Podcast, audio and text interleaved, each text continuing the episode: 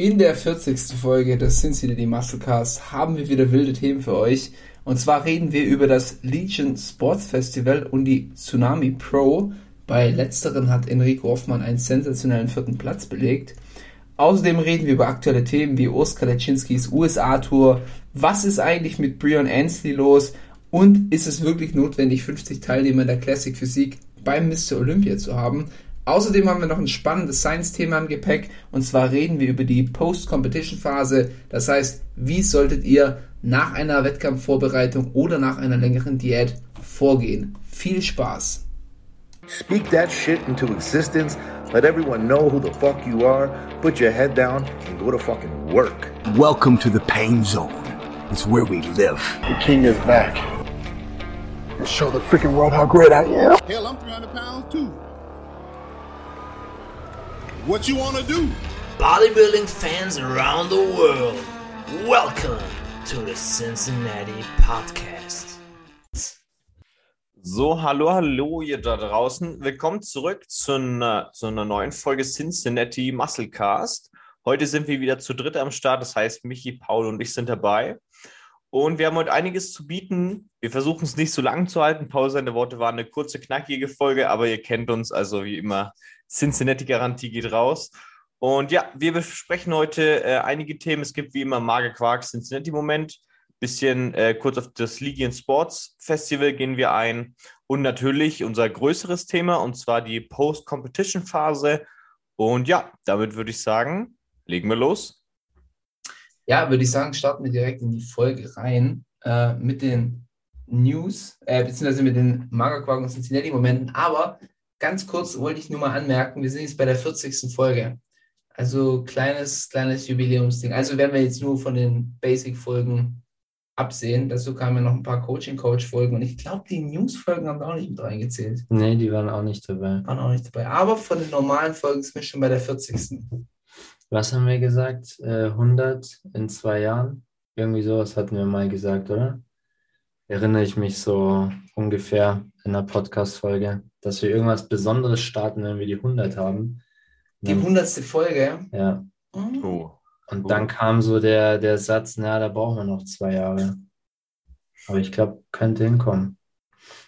Könnte hinkommen. Wie lange haben wir es jetzt? Anderthalb Jahre. Ich glaube schon, ja. Oh, da wird es ein bisschen knapp. Ich, ich wollte gerade sagen, eineinhalb Jahre, vielleicht, vielleicht starten nicht wir was, sondern vielleicht startet jemand was. Versteht ihr? Dass jemand startet in eineinhalb Jahren, aber naja. Komme ich jetzt nicht ganz mehr drauf. Was willst du hinaus? Dass jemand bei einem Wettkampf startet. Mann, so bei der hundertsten Folge starten wir was oder es startet jemand von uns in eineinhalb Jahren. Weißt du, wie ich meine? So war das gemeint. Das heißt, es ist so, wenn Leute sagen, ihr dürft jetzt 9000 Likes auf mein YouTube-Video geben, aber keinen mehr. Das heißt, das heißt, wenn wir dann 99 Folgen haben und äh, wir dann entscheiden, oh, wir starten erst in acht Jahren wieder, genau. ähm, dann ist der Podcast quasi offline bis dahin. ja, checkt unser Instagram aus. News kommen sonst schon noch, aber mehr dann nicht. Glaub, glaubt ihr nicht, es gibt, es gibt so Podcasts, wo man, ähm, wo es einfach ein Ende gibt, so wie bei einer Serie? Ich glaube, das ist dann immer so ein peinliches Ab äh, Ableben. Einfach so, irgendwann kommt halt nichts mehr und dann ist Ende. Irgendwann machst du einfach keine Folgen mehr. Ja, genau, ist einfach, ist einfach weg dann. Aber so zum Beispiel so ein ähm, Joe Rogan oder so, wird er irgendwann mal, ein, Ich glaube schon. wenn er ja. jeden Menschen auf dem Planeten interviewt hat, dann jetzt sind wir durch. Ich glaube, da Auch- gibt es schon irgendwann so ein Ende. Ist wieder ein äh, Stefan Raab bei TV Total. Ja, irgendwann muss man doch mal. Irgendwann ist durch. Geht mal in den Ruhestand. Naja, Michi, du Leute, wir- Rain öffnen. Mach's doch einfach mal für die Zuhörer. Ich schließe mich, ich schließe mich gleich mal an. Ähm, bei mir gibt es äh, Lemon HDZ. Und bei dir?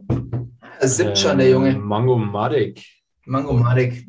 Also der Lemon, Lemon hat es mir echt angetan. Ich weiß nicht, warum ich mal dachte, es wäre Spülwasser. Der ist gut, den, ja. hast, du- den hast du letztes Mal schon getrunken ne, und hast Ja, ja. Das Ähm, wir machen hier jetzt gleich mal eine Interaktion mit der Community und zwar, ähm, wir hätten es zwar auch tun können, wir sind aber ein bisschen zu faul zu googeln. Ähm, schreibt uns doch mal auf Instagram, ob Rain zu Monster gehört.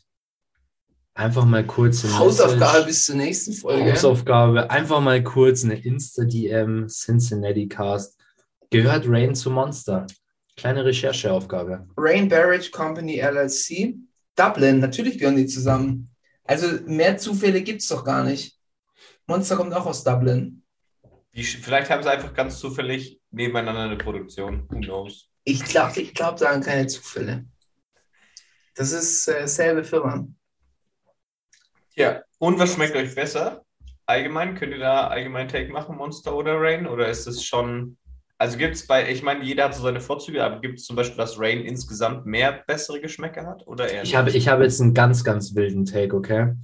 Jetzt kommt der Ähm, Monster geil. Er, er ist wirklich wild. Aber, ähm, wie soll ich sagen? Rockstar ist es. Nee. Die, ähm, ich muss sagen, nach Rain habe ich öfter mal ein bisschen dünneren Stuhlgang als nach einem Monster. Ich weiß nicht, ob ihr dazu relaten könnt. In- Interessant, interessanter Take. Kann ich nicht relaten, tatsächlich Ich nicht. sage, Michi, du bist leider alleine. Es tut mir leid. Ich Das ist die BCAAs, die da drin sind. Hm, Also hier auch nochmal eine kleine Rechercheaufgabe für die Community.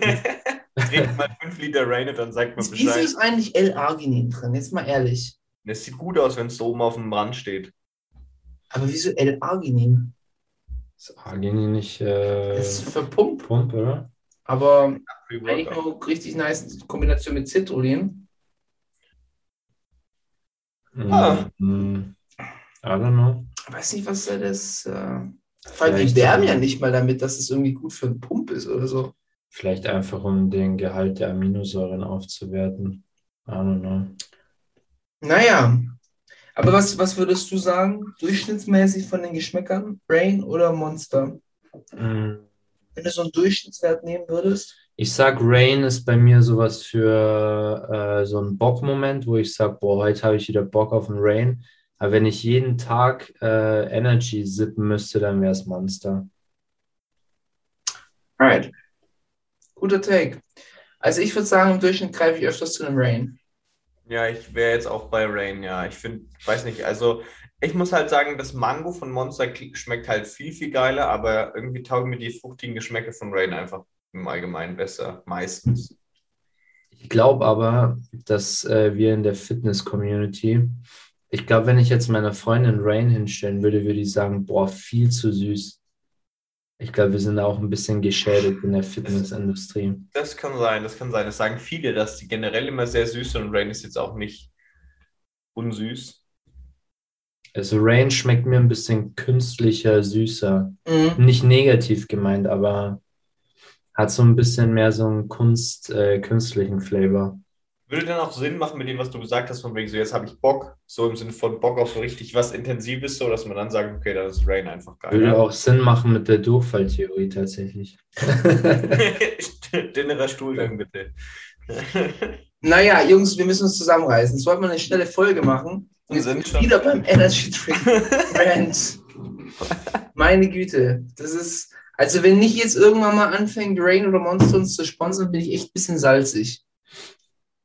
Bin ich echt wirklich, also wenn hier jemand zuhört, Leute, kleines Sponsoring, ihr müsst uns nur einmal pro Woche drei Dosen schicken. Wäre schon nice. Wir bringen so oft die Namen, das kann man schon eigentlich vergüten. Ja. Also, Paul, Magerquark Cincinnati Moment, hau mal raus. Ähm, Boah, wo fange ich denn am besten an? Hm, so ein kleiner ähm, Cincinnati-Moment, ja. Ich fange jetzt einfach damit an. Ist Urs aktuelle USA-Tour. Feiere ich total. Also Urs ist gerade in den USA wild unterwegs. Ähm, wir haben es, glaube ich, ja schon ganz so- ist sogar schon in der letzten Folge leicht angesprochen. Aber er liefert immer mehr Content. Auch jetzt mit Brad Wilkin war jetzt unterwegs. Ähm, Nick Walker, glaube ich, war mit dabei. Ähm, Breon Ansley war mit dabei. Terrence. Chris Bumstead. Äh, Terrence. Ähm, nee, stimmt. Brian war gar nicht.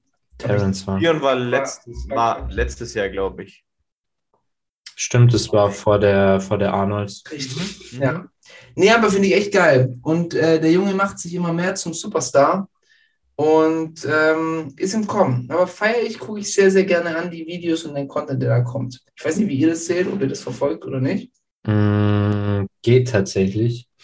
Äh, ich schaue mir nicht mehr so viele Trainingsvideos an auf YouTube, muss ich sagen.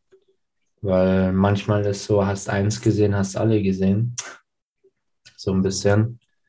Ähm, aber natürlich die, die Bilder und so ähm, finde ich trotzdem nice. Also nicht wegen den Bildern, sondern einfach, weil er ähm, ja, sich auch ein bisschen in Umlauf bringt, connected mit den Amis und so weiter.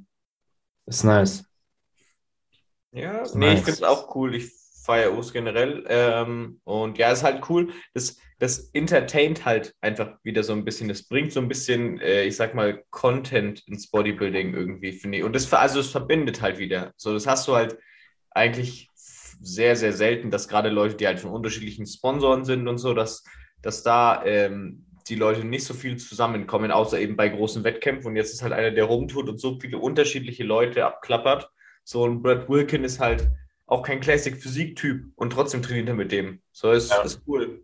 Ja, Urs ist auch so ein positiver Connector. Ich glaube, ähm, klar, Konkurrenz ist immer auf der Bühne dann da, aber ich finde den Spirit in der Classic eigentlich ganz nice.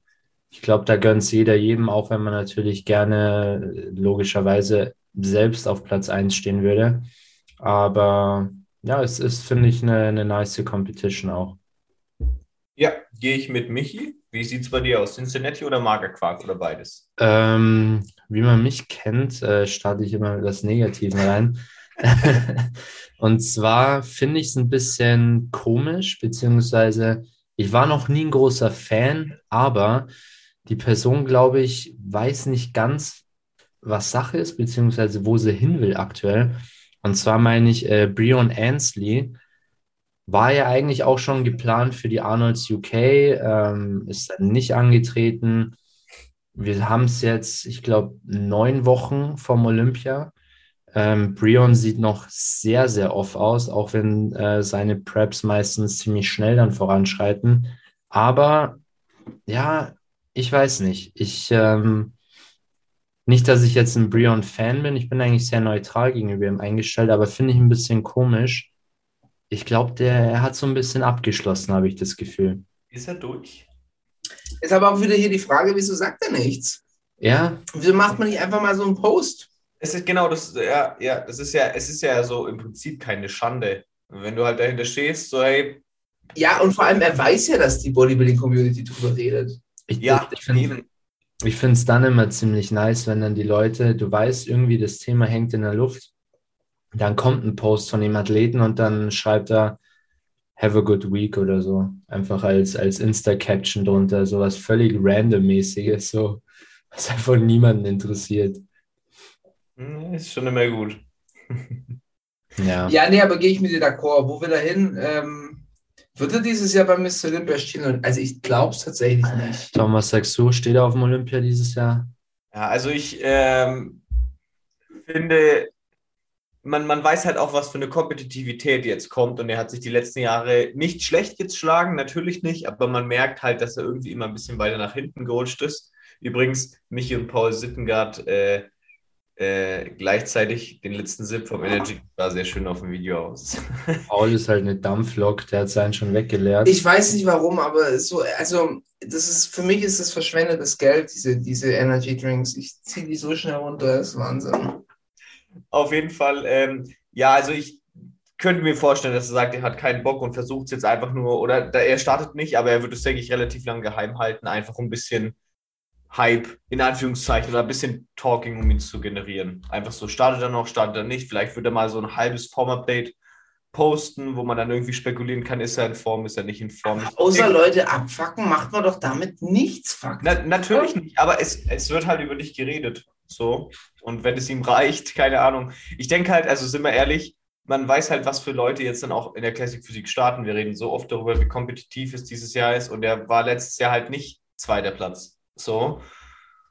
Und das da ja, das Jahr davor auch nicht. Und dann wird er dieses Jahr das bestimmt auch nicht holen. Und dann ist man halt auch in dem Thema durch und auch die Aussage mit 2,12, ob er da vielleicht hinwechselt. Also, nee. Ich hau jetzt mal einen raus und würde behaupten, ähm, dass Brion mittlerweile für das Classic, äh, für den Classic Mr. auch so irrelevant ist, Ja, dass tatsächlich egal wäre, ob er startet oder nicht.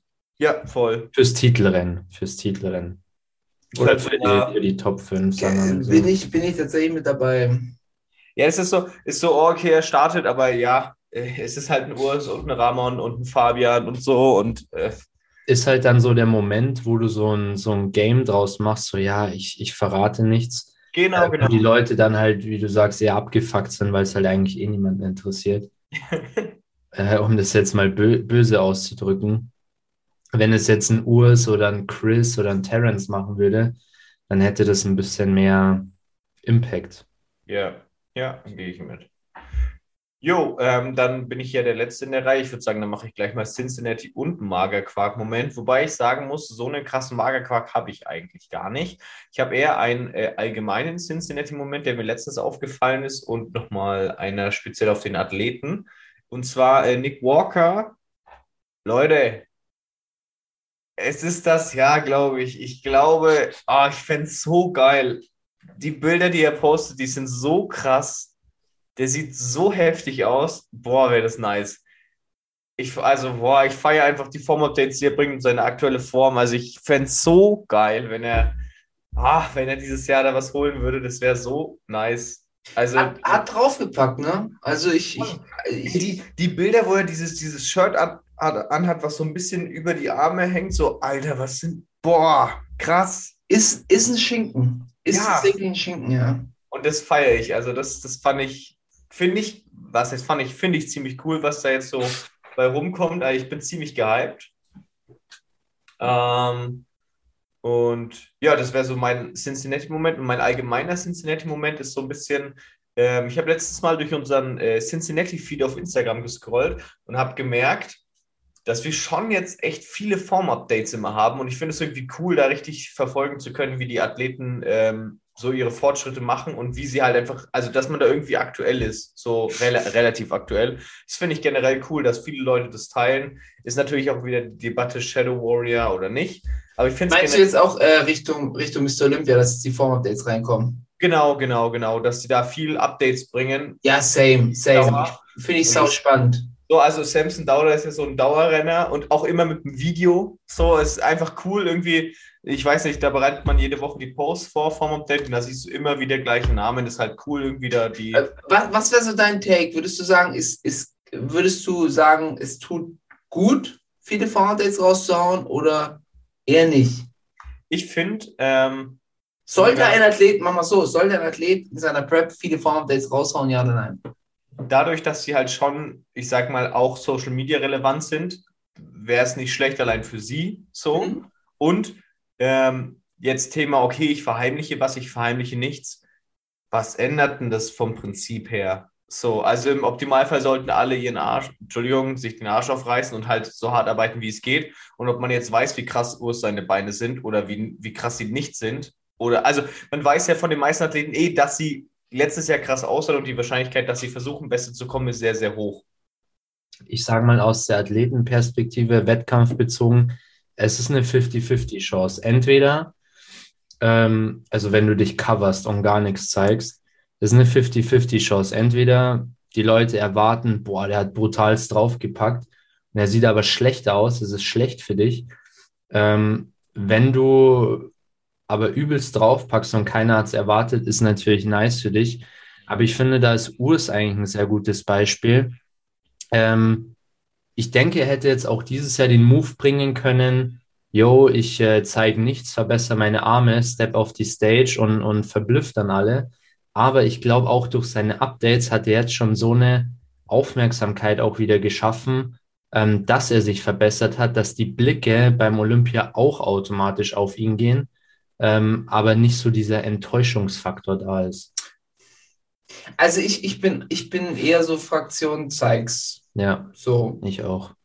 Du Ich brauchst nicht immer alles so auf einmal zeigen. Und ich, also ich würde es so PR-technisch, dass du dir besser verkaufst, immer halt so machen, dass du es in, in, in der Situation verpackst. Also du brauchst nicht immer im, im äh, so ein Form-Update raushauen, was du deinen Coach schickst, so wo du deine Grundposen durchgehst, aber gerade einfach mal so einen geilen Shot, wie Urs gemacht hat, wo er mit, Mhm. mit Brian im Gym steht und dann, im, äh, was habe ich denn heute? Äh, heute heute habe ich es mit dem Namen. Wo er mit Terrence im Gym steht und einfach mal so die Beine raushaut oder so. Ja. Dann die ganze Bodybuilding-Welt drüber redet. Sowas ist halt schon nice. Und, und sowas bringt dem Athleten auch sehr, sehr viel. Das finde ich gut. Also der, den, den Take, den unterstütze ich, muss ich sagen. Ich würde jetzt erst sagen, nee, schon immer zeigen, aber so finde ich es richtig gut. Wenn man jetzt überlegt, keine Ahnung, da haut dann irgendjemand ein YouTube-Video raus oder so und dann mittendrin im Video, weil es halt passt, irgendwie macht er kurz ein paar Pose und man sieht dann mal die Form und sonst nicht so oft, aber man sieht sie immer mal wieder. Ja, oder wie, wie ein Chris Bumstead, dann Genau. zieht das T-Shirt aus und trainiert im Tanktop und Einfach mal kurz. hat eine Szene, wo, wo äh, in TikTok 20.000 Mal benutzt wird. Ja, Ähm, also diese, diese, diese Tanktop-Ausziehszene mit der Mütze drauf ist ja auch eigentlich quasi ein Form-Update aus seiner Prep gewesen und hat die ja die ganze Bodybuilding-Welt erschüttert. So Ja.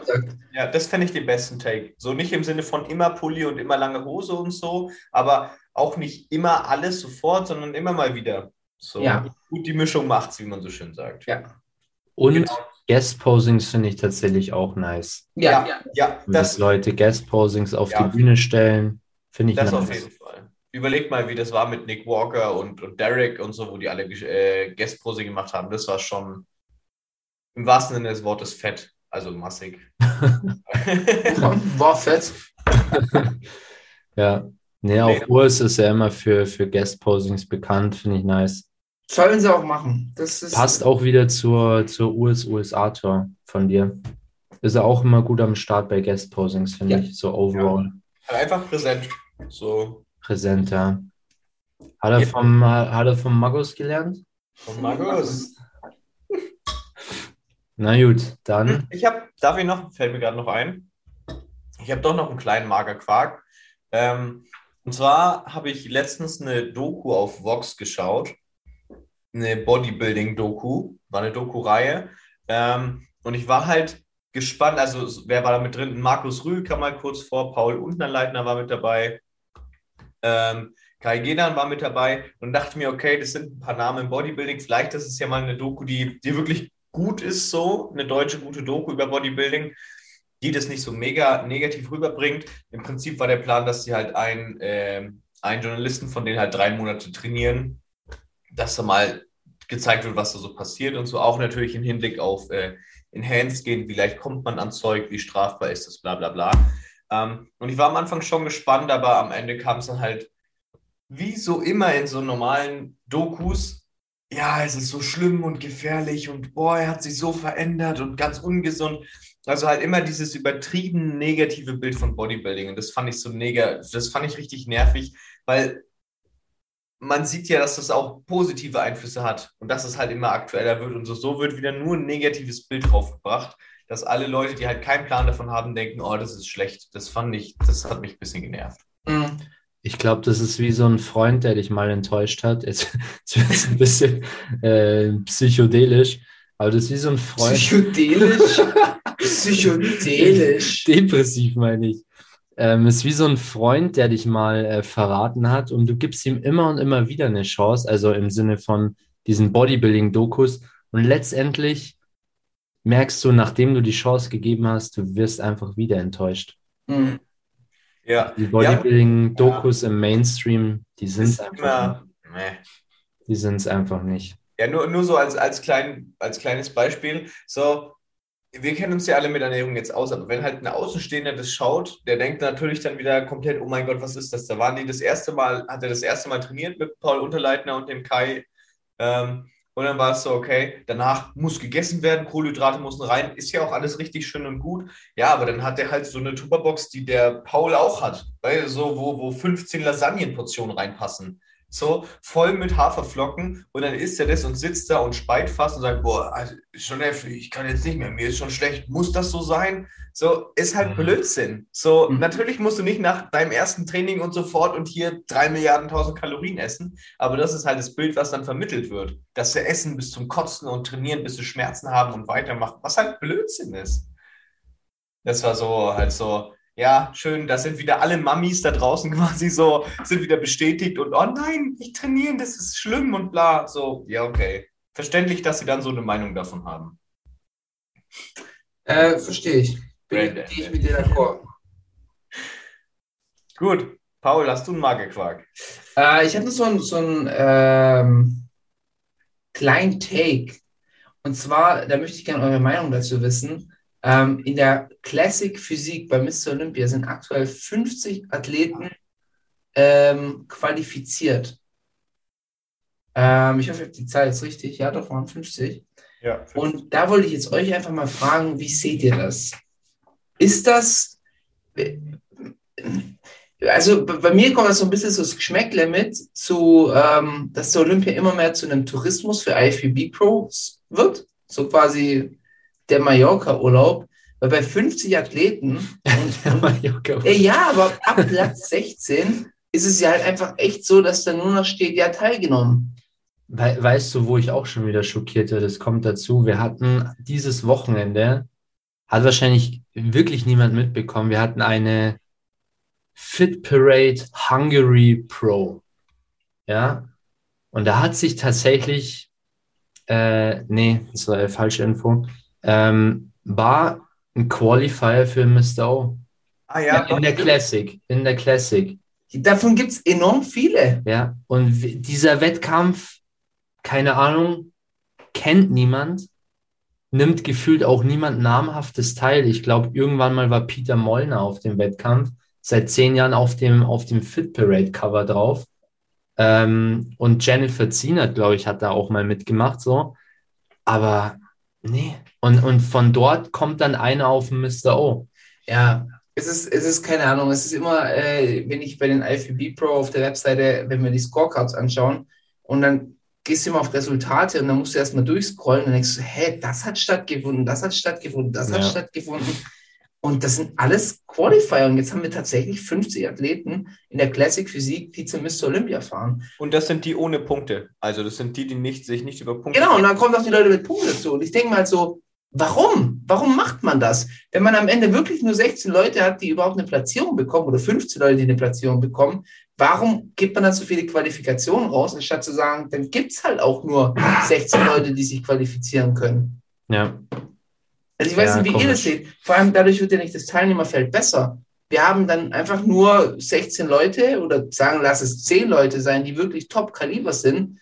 Und der Rest ist halt einfach enormer Leistungsabfall. Ja, ich, ich glaube, das schwankt so ein bisschen so im Sinne von, man will vielleicht vielen die Möglichkeit geben, sich da irgendwie zu qualifizieren, was ja auch irgendwo schön ist, wenn jetzt irgendjemand, keine Ahnung, nicht so viel Kohle hat und dann halt nicht nach zu, sonst wohin fahren kann zu irgendeinem Wettkampf, weil der halt ein bisschen außerhalb der Bodybuilding-Welt lebt, sage ich mal, vielleicht, dass man da ein bisschen mehr Reichweite erzielen will oder es auch ein bisschen nach außen tragen will. So, hey, das ist ein Wettkampf, der bei dir in der Nähe ist und da kannst du dich für Mr. Olympia qualifizieren, so ungefähr. Also, dass das vielleicht ein bisschen mehr Fame generiert oder ein bisschen mehr Aufmerksamkeit. Aber es ist natürlich schon so, also, wie du schon sagst, so Top 6 oder 15 Plätze stehen da und dann ist es ja immer der 16. Platz, oder? Glaube ich. So? Oder 16. Ja. Ja, Ja. es steht einfach nur 16. Oder? So, ja, genau, dann 50 minus 15, 35 Leute haben den gleichen Platz und du hast im Prinzip hast du da also keinen Mehrwert. Ja. Vor allem, die wissen ja auch nicht, was muss ich jetzt besser machen? War ich jetzt 50. oder war ich jetzt 16. oder Ja, war ich jetzt so kurz davor, mich zu. Also für mich hat es immer so ein Geschmäckle von Geldmacherei. Also Ja. äh, ich, ganz ehrlich, also wenn, wenn du, ich denke mal, dass die IFBB gut an solchen Events verdient, wo halt jemand sagt, ja, ich mache jetzt mal so ein Bodybuilding-Event. Das ist ja nicht alles die IFBB selber. Also es sind ja jetzt nicht die, die äh, Leute, denen die IFBB gehört, die das dann veranstalten, sondern es sind halt Veranstalter, die halt dann bei der IFBB die entsprechende Lizenz erwerben für diesen Wettkampf und diesen Wettkampf veranstalten. Und dann hast du halt auch noch einen Athlet, der halt, ich will nicht wissen, was die Startgebühr ist für Mr. Olympia, aber die wird sicherlich vierstellig sein. Und wenn dann jeder da seine vierstellige Startgebühr zahlt, äh, das Hotel, das Athletenhotel verdient wahrscheinlich auch noch gut daran, etc., etc., dann ist es einfach eine große Geldmacherei. Und die ganzen Plätze, 16 bis 50, ähm, tragen alle dazu bei, dass da Preisgeld fließen kann für die oberen Plätze. Ich glaube auch, dass äh, das Argument mit dem Geld auch auf der Kleinveranstaltungsseite steht. Mm, Die Classic ist eine Klasse, die, glaube ich, nicht so teuer ist wie eine Open Class zum Anmelden für einen Mhm. Wettkampf, ähm, für einen Pro-Wettkampf, aber ist natürlich auch eine Klasse, die gerne geguckt wird. Deswegen glaube ich, dass viele sich entscheiden, okay, nehmen wir halt noch eine Classic mit rein, eine Pro. Ich glaube, diese Hungary zum Beispiel ist hauptsächlich auch ähm, Pro Qualifier. Mhm. Und dann hast noch eine, eine Classic, eine Figure, glaube ich, und, und Bikini oder so, ich weiß nicht mehr genau. Auf jeden Fall, ähm, ja, denke ich, dass zum einen die Classic noch recht günstig ist, aber trotzdem sehr interessant, weshalb die meisten Veranstaltungen sich dann denken, ja, okay, machen wir noch eine Classic. Und die IFBB natürlich sagt, ja, bringt uns Geld, mach mal. Mhm. Ja. Ja, so, so, ein- so ein Gefühl hat man halt einfach dabei, wenn man jetzt hört, 50 Teilnehmer in der Classic Physik. Und es wird immer mehr. Also ich weiß noch, ich glaube, letztes Jahr waren es 30 oder sowas.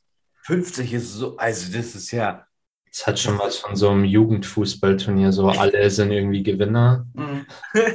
50 Teams am Start, äh, der 50. Gewinner. Ja, überlegt, das sind, wie viele Callouts das alleine sind. Also so, Dabei sein ist alles. So. Und dann reden sie alle drüber, dass sie da nur hinwollen, um so eine blöde Jacke zu bekommen. Ja, ich meine, die sind schön, die Jacken. Ist- Ja, schon. ja, aber, ja, ist, toll. ja, ist schon, also keine Ahnung, dass man vielleicht irgendwie sagt, okay, man sagt 25 oder so, dass man 15 irgendwie fest hat vielleicht, dass sich 15 über Direktqualifikation und 10 über die Punkte oder so, keine Ahnung, dass man halt irgendwie so einen Misch vielleicht hat, okay. Ähm, aber 50 ist halt utopisch. So, wie ihr schon sagt, so davon sind halt 15 relevant und 10 vielleicht interessant. So, und das ist halt lächerlich. Fast, so ein bisschen. Ja. Ich denke, damit haben wir es ganz gut abgeschlossen, das Thema. Yes. Gibt es sonst noch irgendwelche relevanten News? Nee, aber ich würde sagen, wir starten mal in die, in die Wettkämpfe, die stattgefunden haben. Yes. Ähm, und zwar hatten wir das Legion Sports Festival. Äh, wir gehen einfach mal nur auf die Open ein. Ja. Äh, war ein relativ kleineres Event. Da hat der Tonio Burton nämlich den ersten Platz geholt. Der zweite Platz ging an Justin Rodriguez und der dritte an Rashid Ol Oldacre. Oldacre? I don't know. Ähm, tut mir ein bisschen schwer mit der Aussprache. Ähm, yes, was sagt ihr einmal zu Tonio Burton und was sagt ihr zu Justin Rodriguez? Ich glaube, das sind so die zwei relevantesten. Also der Tonio ist ja eigentlich ein 212er-Athlet, Mhm. hat ein super geiles Paket abgeliefert, ähm, um mal ganz kurz hier gleich mal mein Take dazu zu sagen. Ähm, geil präsentiert ähm, und zeigt mal wieder, dass auch die 212er-Jungs was auf dem Kasten haben ähm, und einfach nur kürzere Bodybuilder sind. Aber war auf jeden Fall äh, sehr angetan von seinem Paket und hat die Quali für Mr. Olympia auf jeden Fall verdient. Äh, Justin ist dann, war dann ganz schnell von der Leistung her abgefallen, meiner Meinung nach. Also ich fand die, die Gap dann schon ziemlich groß. Er ist jetzt zwar im Point Standings auf Platz 1 für die Olympia-Quali und er wird auch zu Mr. Olympia fahren, so wie ich es verstanden habe. Aber das war kein guter Justin, um ehrlich zu sein. Und Justin ist für mich einer, der nach wie vor an seiner, an seiner Performance vom letzten Jahr noch sehr stark gemessen wird. Ich glaube, ich weiß nicht, was es war, was die Arnolds oder sowas, wo er eigentlich ein geiles Paket hatte, aber irgendwie seitdem gar nicht mehr abgeliefert hat. War es nicht auch New York oder so? Kann auch New York gewesen New sein. York oder sowas gewesen. Ich weiß auch um den Dreh rum. Aber er wird irgendwie nur noch an dieser Leistung gemessen und Mhm. scheint seitdem gar nicht mehr da angeknüpft zu haben und auch gar nicht mehr so beeindruckend zu sein, meiner Meinung nach. Ähm, yes, aber ich gebe jetzt einfach mal das Mic ab an einen von euch zwei und ihr sagt mal, was ihr zu Tonio und zu Justin sagt. Hm, Dann würde ich einfach mal übernehmen. Äh, Tonio ist nice, finde ich sehr nice. Ähm, ich ich halte es einfach mal kurz. Ich denke nicht, dass er im Open beim Olympia eine große, also was heißt eine große Rolle, aber Top 10 wird es nicht, denke ich mal. Ähm, hat sich aber auf jeden Fall verdient den Sieg hier geholt. Und Justin ist so ein bisschen in Konkurrenz mit Ian Valliere ähm, zum komischsten Kauz des Jahres im Bodybuilding-Zirkus. Ähm, ich ich glaube, der muss auch erstmal so ein bisschen seine Gedanken sortieren, ähm, was er will, was er nicht will, weil mal hört man, er ist raus, äh, dann macht er doch noch einen Wettkampf, dann sagt er, nee, Olympia dieses Jahr nicht, er macht er doch wieder mit. Ja, ich weiß nicht, nee, ein bisschen, wie du sagst, ich glaube, man bewertet ihn manchmal noch ein bisschen zu hoch aus der, aus vergangenen Events. Aber aktuell ist er nicht, äh, nicht beeindruckend. Warum bekommt er eigentlich immer diese, der braucht mal eine Pausekarte? Weil er hatte doch jetzt eigentlich schon genügend Pause. Und wenn er sie sich selber nicht gönnt, aber es ist immer so, man sagt so, ja, er braucht eine Pause, er braucht eine Pause, aber für, für wie lang? Also so viel Wettkämpfe hat er jetzt auch nicht back-to-back gemacht. Ich weiß es nicht. Ich äh, Ich meine, wir haben, wir haben jetzt Oktober, also irgendwann muss es ja ausgepaust haben.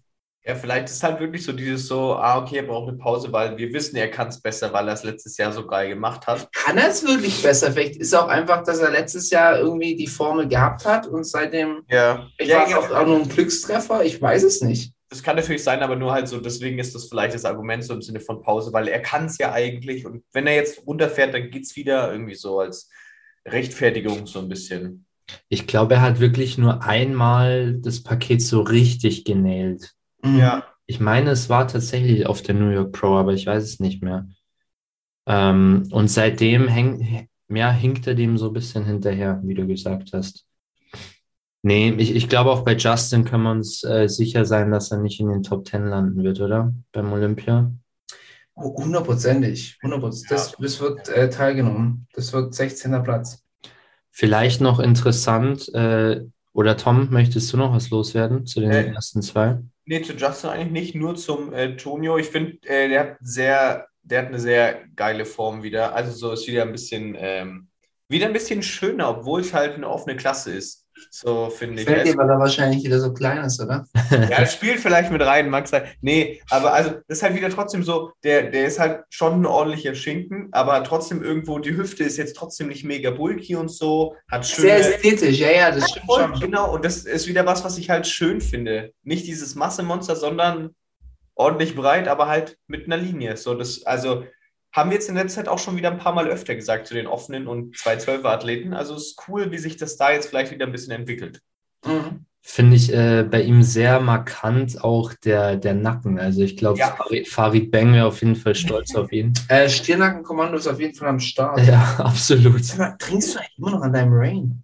Ich äh, bin Genusstrinker. Ach du meine Güte, ey, das ich, Ja, Michi, Michi trinkt nicht, Michi isst, boah, jetzt. Michi isst nicht nur langsam, der trinkt auch sehr langsam. ich, ich inhaliere äh, so, so ein Getränk tatsächlich. Aber Essen langsam kann ich, aber ich inhaliere sowas. Ich hätte noch einen Take zum Wettkampf. Ja, gerne. Und zwar äh, Jamie Christian, aka The Giant, The Giant. ähm, hat so ein bisschen durch die Blume seinen, seinen Ruhestand verkündet oder auch nicht. Ist so Ähm, durch die Blume war das gar nicht. Ich glaube, er hat es, ja, ich, ich meine, er hat so ein bisschen in den Raum geworfen, war jetzt kein so ein Jungs, ähm, das war's. Ja, nur gesagt, Äh, auch, ne? Der Slip ist an den Nagel gehangen, sondern eher so, er hat jetzt nicht mehr so Lust, ähm, weiß jetzt noch nicht, ob er nochmal zurückkommt oder nicht. Er hat es ja dann wieder so, so verpackt im Sinne von ähm, wieder, ja. Äh, wieder denunziert gegenüber den Judges und ähm, den anderen Athleten. Hm. When somebody has muscle and condition and is still getting beat by somebody that's comparable in size, maybe has something else going for them. Also er war so ein bisschen salzig. Ja. Er war salzig über seine Platzierung, ähm, was man als Athlet eigentlich nie, nie sein sollte, finde ich. Mhm. Ähm, Nimm es einfach hin und vielleicht war es auch so ein bisschen so eine emotionale ähm, Entscheidung von ihm Ja, kann ich mir so auch eine emotionale vorstellen. Aussage. Also es ist wieder so ein Fall von, wie ein Justin Rodriguez, ich, ich habe jetzt, ich mache jetzt meine Pause Mhm. und äh, dieses Jahr gehe ich nicht mehr auf die Bühne.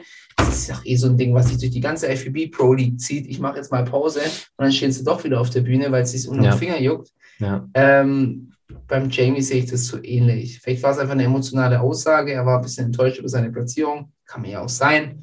Äh, man kann das ja auch immer kritisch betrachten, aber ich glaube jetzt nicht, dass der jetzt fertig mit Competen ist. Und die Jungs, die rudern dann immer wieder zurück und sagen, also war es ja gar nicht gemeint und, und so weiter und so fort. Ähm, naja, wir werden sehen. Wir werden sehen, ob er, ob er nochmal zurückkommt, ob er nochmal angreift oder nicht. Apropos äh, längere Offseason, wo ist eigentlich Patrick Moore? Wollte der nicht auch irgendwann wieder? Mm, guter Take. Ich gucke äh, gleich mal kurz. Patrick Moore.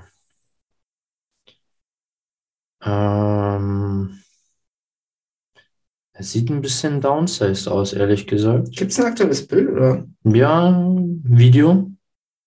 Wie? Ja, stimmt, stimmt, gehe ich mit. Ähm, Ja, tatsächlich ein bisschen downsized. schon, oder? Mhm. Hm. Aber ich glaube, es ist jetzt noch nicht so, noch nicht bekannt, was jetzt die nächsten Pläne sind. Kam mir jetzt gerade nur tatsächlich so, naja, eingeworfen. Ähm, yes. Und ähm, haben wir dann noch was zur Legion Sports Festival? Ich nicht. Dann, ähm, Tom, du auch nicht? Nee, bin durch. Passt. Also ich bin nicht durch, das Thema ist Du- durch. Du, du, du, Tom ist durch. Ähm, dann würde ich sagen, wir gehen gleich mal weiter zur ähm, Tsunami Pro Show. Äh, hitziges Thema im Vorfeld. Wir wussten nicht, ob wir uns darüber privat oder im Podcast unterhalten haben. Yes. Ähm, damit ihr einfach auch mal seht, wie ähm, authentisch wir sind. Ja. Weil äh, wir haben uns über diesen Wettkampf auch im Privaten unterhalten und wir haben dann auf jeden Fall realisiert, okay, wir haben es nicht, anscheinend nicht offiziell gemacht. Ähm, yes, also James Hollingshead hat sich das Ding geholt. Äh, zweiten Platz ging an Alfred Chiriak, dritter Platz an Mark Hector und der vierte Platz an einen sensationellen Enrico Hoffmann. Ähm, deutsche Vertretung. Jungs, haut mal raus, was haltet ihr davon? Oh, ich sehe gerade der Post, 142 Likes, sehr nice. Ich äh, kann, kann mich äh, eigentlich relativ kurz fassen, was ich dazu sage. Also, ähm, ja, mega geil für Enrico. Und ich fand ein, Tomen äh, ein Kommentar. Ey, heute haben wir es alle Ein, ein Kommentar. Ein Kommentar, ein Kommentar. Das Ey, das muss man merken, das ist ein geiles Wort, ein man für Kommentar. irgendwas Positives benutzen, was irgendjemand immer reinlabert und dann mega ausschweift. Fachterminus. Genau. Auf jeden Fall ähm, Kommentar. hat jemand seinen Take gemacht und dazu geschrieben, ähm, einfach so ein Branch Warren. So, und das fand ich geil, fand ich gut, habe ich gefühlt. So von, Mhm. vom Look her. Und ja, das ist das. Branch Warren ist geil, ist ein ordentlicher Brecher gewesen, ist es immer noch. So, und das fand ich richtig cool und also zu 100% verdient. Richtig, richtig geiles Paket. Muss ich auch mal sagen, äh, Branch Warren ist ja echt immer noch eine richtige Kante. Ja, Mhm. Also der hat einfach, glaube ich, irgendwann mal realisiert, äh, Bühne ist ja nicht so erwünscht, aber Bodybuilding ist immer noch so meins. ja dieses Hardcore-Leben. So dieses. Ja, der hat, der, hat- der hat gar nicht den Sport an den Nagel gehängt, kein bisschen. Finde ich, schon krass. Nee, ähm, um zurück zum Thema zu kommen, ja, Enrico, tatsächlich, ein bisschen blocky ist er natürlich, aber ich muss sagen, und ich verstehe es nicht, dass der in, in Deutschland so, so ignoriert wird oder so außen vor gelassen wird, aber ich finde, es ist der beeindruckendste IFBB Pro, den wir in Deutschland haben in der Open. Facts. Facts. Ja, gehe ich mit. Äh, überleg mal, dass die Bilder, die, wo er neben James Hollingshead steht. So, das ist, also der steht da zurecht. wir reden da immer drüber, warum haben wir so keine Nick Walkers oder sowas in Deutschland und warum sind die alle immer so ein Level einfach oder zwei, drei, vier Level drunter. Aber so ein Enrico, der ist nirgendwo drunter. Mhm. Der könnte auch neben einem Nick Walker stehen. Ich glaube tatsächlich auch, wenn Enrico ein bisschen mehr im Gespräch gewesen wäre, hätte man ihn vielleicht auch ein oder sogar zwei Plätze weiter oben sehen können. Einfach vom Fame. Ähm, Man kennt ihn halt nicht. ja, man kennt ihn nicht. Ähm, ich zitiere auch gerne mal James Hollingshead, der unter unserem Bild kommentiert hat. Äh, Enrico looks incredible. Äh, looked incredible. Kann man auf jeden Fall nur bestätigen. Und yes, also Enrico richtig gut abgeliefert. Mich persönlich freut es tatsächlich auch für Max Matzen. Ähm, hat, Yes. hat natürlich einen schweren Stand in der Community, aber ich bin eigentlich ein Max Matzen-Fan, nicht wegen seinen, seinen Stoffvideos und so, aber ich sehe ihn als sehr kompetenten Coach und äh, freut mich, dass äh, diese Kombination geklappt hat. Finde ich nice. Deutsch-deutsche Kombi ist immer geil.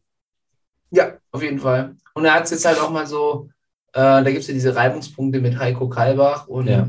und so weiter. Aber jetzt hat er halt einfach mal gezeigt, Ja. er kann einen Open Bodybuilder auf die Bühne stellen. Und ähm, sind wir uns, glaube ich, auch bewusst, Open und Classic, ohne jetzt äh, den Stefan na zu nahe zu treten, na zu nahe treten zu wollen, ähm, ist schon nochmal, ich glaube, ein Open perfekt zu pieken, ist schon nochmal ein bisschen schwieriger als ein Classic-Athleten. Gehe ich voll mit d'accord. Ja. Ja, ziemlich geil auf jeden Fall. Also richtig gut. ja, Props, Props an Enrico, Props an Max. Und mehr kann man das eigentlich gar nicht sagen. Hollingshead hat ein gutes Paket abgeliefert. Ja. ja. Ähm, und yes, Dann denke ich, sind wir mit den Wettkämpfen auch durch. sind wir in den Wettkämpfen auch durch. Äh, noch ganz kurz ein, ein Take äh, oder ein, ein Thema habe ich noch. Was sagt denn ihr zu Jay Cutlers Form-Update? Habt ihr es gesehen? Ah ja, das stimmt. Neben äh, äh, Dings. Sein, sein. Äh, äh, äh, Lex Little. Genau, genau. Ja, äh,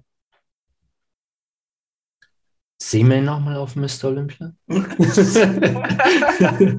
Ich, ich, ganz ehrlich, ich glaube, Jay Cutler lacht sich jedes Mal ins Fäustchen, wenn irgendjemand sagt, äh, äh, irgendwas von Comeback oder sonst irgendwas. Ähm, Jay, Jay denkt, glaube ich, keine Sekunde dran, nochmal auf die Bühne zu gehen. Der Typ ist ein gemachter Mann. Fertig. ja, zu 100 Prozent. Ich fand es aber auch einfach geil, dass er sagt, er macht ja einfach, er macht ja mit vielen jungen YouTubern inzwischen Videos. Ja. Ähm, ist natürlich auch ein Business-Move für ihn, aber er ist einfach eine coole Socke. Ja, da einfach so ein Form-Update rauszuhalten. Hauen. Ja, und dass der einfach sagt, ey, ich zieh blank. So, Mach ich mit, ja. hab nichts zu verstecken. Ja. Jay ist nice, hat eine nice Aura, finde ich auch immer Ja, auf der Olympiabühne. und der einfach so sagt, ey, klar, zieh ich blank, mach da ein bisschen Ding. Ja, Und Bodybuilding-Welt redet über ihn und finde ich geil. ja. Finde ich geil. Fände fänd ich tatsächlich auch noch nice, wenn Ronnie auch noch in der Verfassung wäre, so auftreten zu können. Das wäre richtig cool, die beiden. Das wäre Das wär- richtig krass. Das wäre nice, ja. Das denke ich mir immer wieder bei, bei Ronnie. Äh, das tut mir einfach so weh zu sehen, wie der sich mit Schmerzmittel etc. einfach so Mhm. verschossen hat, so kaputt gemacht hat. Aber ja, Facts. Ist what it is, ja. Damals war bei jeder Pressekonferenz einfach saucooler Typ, der hätte so viel draus machen können nach Ja. dem Sport. Mhm. Ja, weil, weil, weil beides halt so Charaktere sind, die aber sehr zugänglich sind. Ja. So, finde ich. Ja, voll Ja. Ronnie halt so ein humbled Guy, der noch bei der Polizei gearbeitet hat, während er schon äh, ein paar Olympias gewonnen hat, so ungefähr. Ja, Und Jay halt so dieses ewige Arbeitstier. Genau, der. Ähm, immer Zweiter, doch noch zurückgekämpft. Und Jay ist der einzige Bodybuilder, der ähm, seinen Titel wiedergeholt hat, nachdem er ihn mal Stimmt. verloren hat. Ja. hm. Stimmt, das hat sonst keiner geschafft. ja. Glaube ich, dazwischen war Dexter, kann es sein? Dexter hat ihn Ja. abgenommen. 08 war Dexter. Danach äh, hat er ihn sich wiedergeholt. Ja, das hat er auch mal so schön im Interview gesagt. Er hat gesagt, "Un- äh, Underdog worked best for me. Ja. Mhm. Und das ist, ich, ich kann mir das gut vorstellen. Also ähm, immer nur auf dem Siegespfad zu sein, kann einen auch soft machen. Ja, ja, es kann einen nochmal richtig zu, zu Höhen heben, wenn man dann nochmal eins auf den Deckel quasi kriegt. Genau, und dass er dann 2009 einfach nochmal den Und ich glaub- besten Jay ever auf die Bühne gebracht hat. Ja, genau, dass der Sing, also abgesehen von, von dem besten Paket, was er wahrscheinlich gebracht hat, ist halt auch, also die Wertigkeit vom Sieg für ihn selber ist halt nochmal eine andere. So, er hat es ja so oft auch in Videos gesagt, dass, dass der Sieg gegen Ronnie damals nicht so das Wahre war, weil es halt auch einfach nicht der beste Ronnie war. So. Ja. Und dafür dann aber diesen Sieg 09, ich glaube, das war auch so vom, vom Impact her das Größte für seine Karriere. So als Bodybuilder. Ja. Ich, 100 Pro gehe ich mit d'accord. Yes. Alright, dann steigen wir doch einfach mal ins Science-Thema ein. Und zwar soll es um die Post-Competition-Phase gehen. Ähm, Post-Competition-Phase heißt im Sinne von, okay, die Prep ist durch. Was mache ich jetzt? Wie geht's weiter? Und ich denke, wir können das auch auf jeden Fall ein bisschen weiterspannen und zu sagen, äh, wie ist es allgemein nach einer Diät, wenn ihr eine Diät gemacht habt? Ja. Äh, eine Prep ist natürlich nochmal ein bisschen was anderes wie eine normale Diät. Nichtsdestotrotz kann man die gleichen Prinzipien auch darauf anwenden, nur dass sie vielleicht nicht so einen krassen Impact haben wie bei einer ähm, Wettkampf-Prep. Alright, ähm, wer, wer von euch Jungs möchte einfach mal seinen Take raushauen? Ich sage jetzt mal so, unser Science Guy, äh, Paul, ich würde dir einfach mal den ersten Schritt geben und äh, Tom und ich streuen dazu. Du Okay. bringst es immer gut auf den Punkt, finde ich. Okay. Ähm, ich würde sagen, der erste Punkt, den man, den man mal ansprechen muss, ist, was passiert mit meinem Körpergewicht? Wenn du eine Wettkampf-Prep durch hast und du hast properly, properly gepiekt, bist du vermutlich eh schon drei, vier Kilo über deinem Lowest In. Das ist halt einfach so, weil du hast Mageninhalt drin, du hast Wasser gespeichert, dann hast du vielleicht noch ein nices Cheat Meal nach deinem Wettkampf drin gehabt, hast ein bisschen Wasser gezogen, du bist initial einfach mal ein bisschen höher. Das heißt, du hast ein anderes Lebens Lebendgewicht.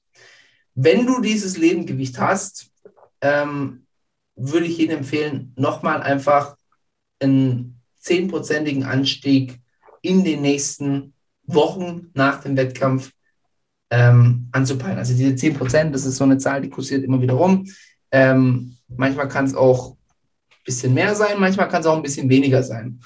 Ähm, weniger, äh, ich würde es allgemein einfach von der Form abhängig machen. Also wenn du zum Beispiel ins Physik gemacht hast und du bist am Ende vielleicht bei einem Körperfettanteil von, sagen wir, 8% oder sowas, was ausreichend ist für die Klasse oder Classic Physik oder wie auch immer, brauchst du auch nicht so viel initial zunehmen. So, warum nehmen wir denn das überhaupt zu? Einerseits brauchen wir natürlich die Kalorien, um uns wieder zu regenerieren, also dass der Körper einfach wieder möglichst schnell fit wird und dass halt Sachen wie Hormone etc. einfach wieder in Lot kommen.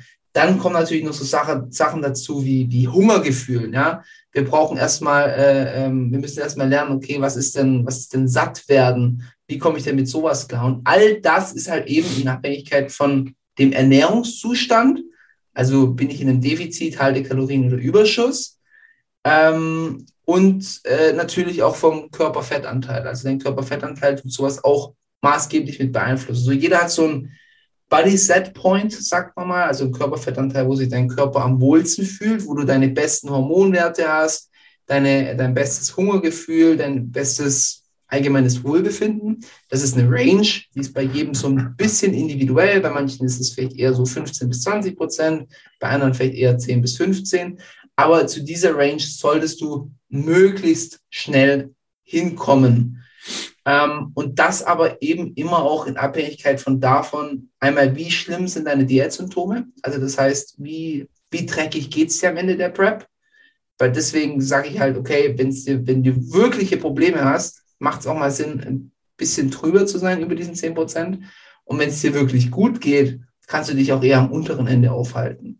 Aber so ein Richtwert sollte vielleicht so 10 Prozent sein. Das heißt, sagen wir, dein, dein Lowest In waren 80 Kilo, du standst auf der Bühne mit 83 Kilo. Wenn du dann schaust, dass du so möglichst bald innerhalb von zwei, drei Wochen Richtung 90 Kilo kommst und dann langsam in die Offseason rein startest, wäre dir schon geholfen. Ähm, Disclaimer aber an dieser Stelle, worauf du Acht geben musst, ist, dass das halt eben nicht eskalativ wird. Weil wenn du dir selber sagst, okay, ich kann jetzt erstmal sieben Kilo zunehmen, dann eskaliert das bei manchen Menschen enorm und die können dann auch gar nicht mehr stoppen nach diesen drei Wochen. Beziehungsweise die haben diese 10% wahrscheinlich schon nach drei, vier Tagen drauf.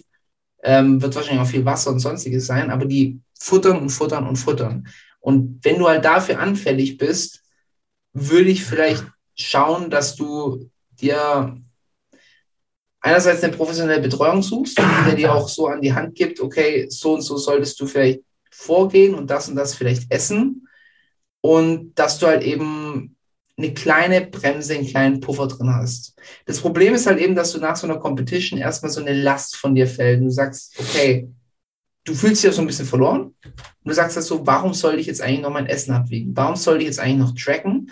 Warum soll ich jetzt eigentlich noch ähm, auf irgendwas achten? Und da läuft halt ziemlich schnell Gefahr in dieses, ja, wie soll ich sagen, in dieses, in diesen, in diesen Fressflash reinzukommen. Dieses Binge-Eating. Dieses Binge-Eating. Ja. Und aus diesem Binge-Eating auch nicht mehr rauszukommen.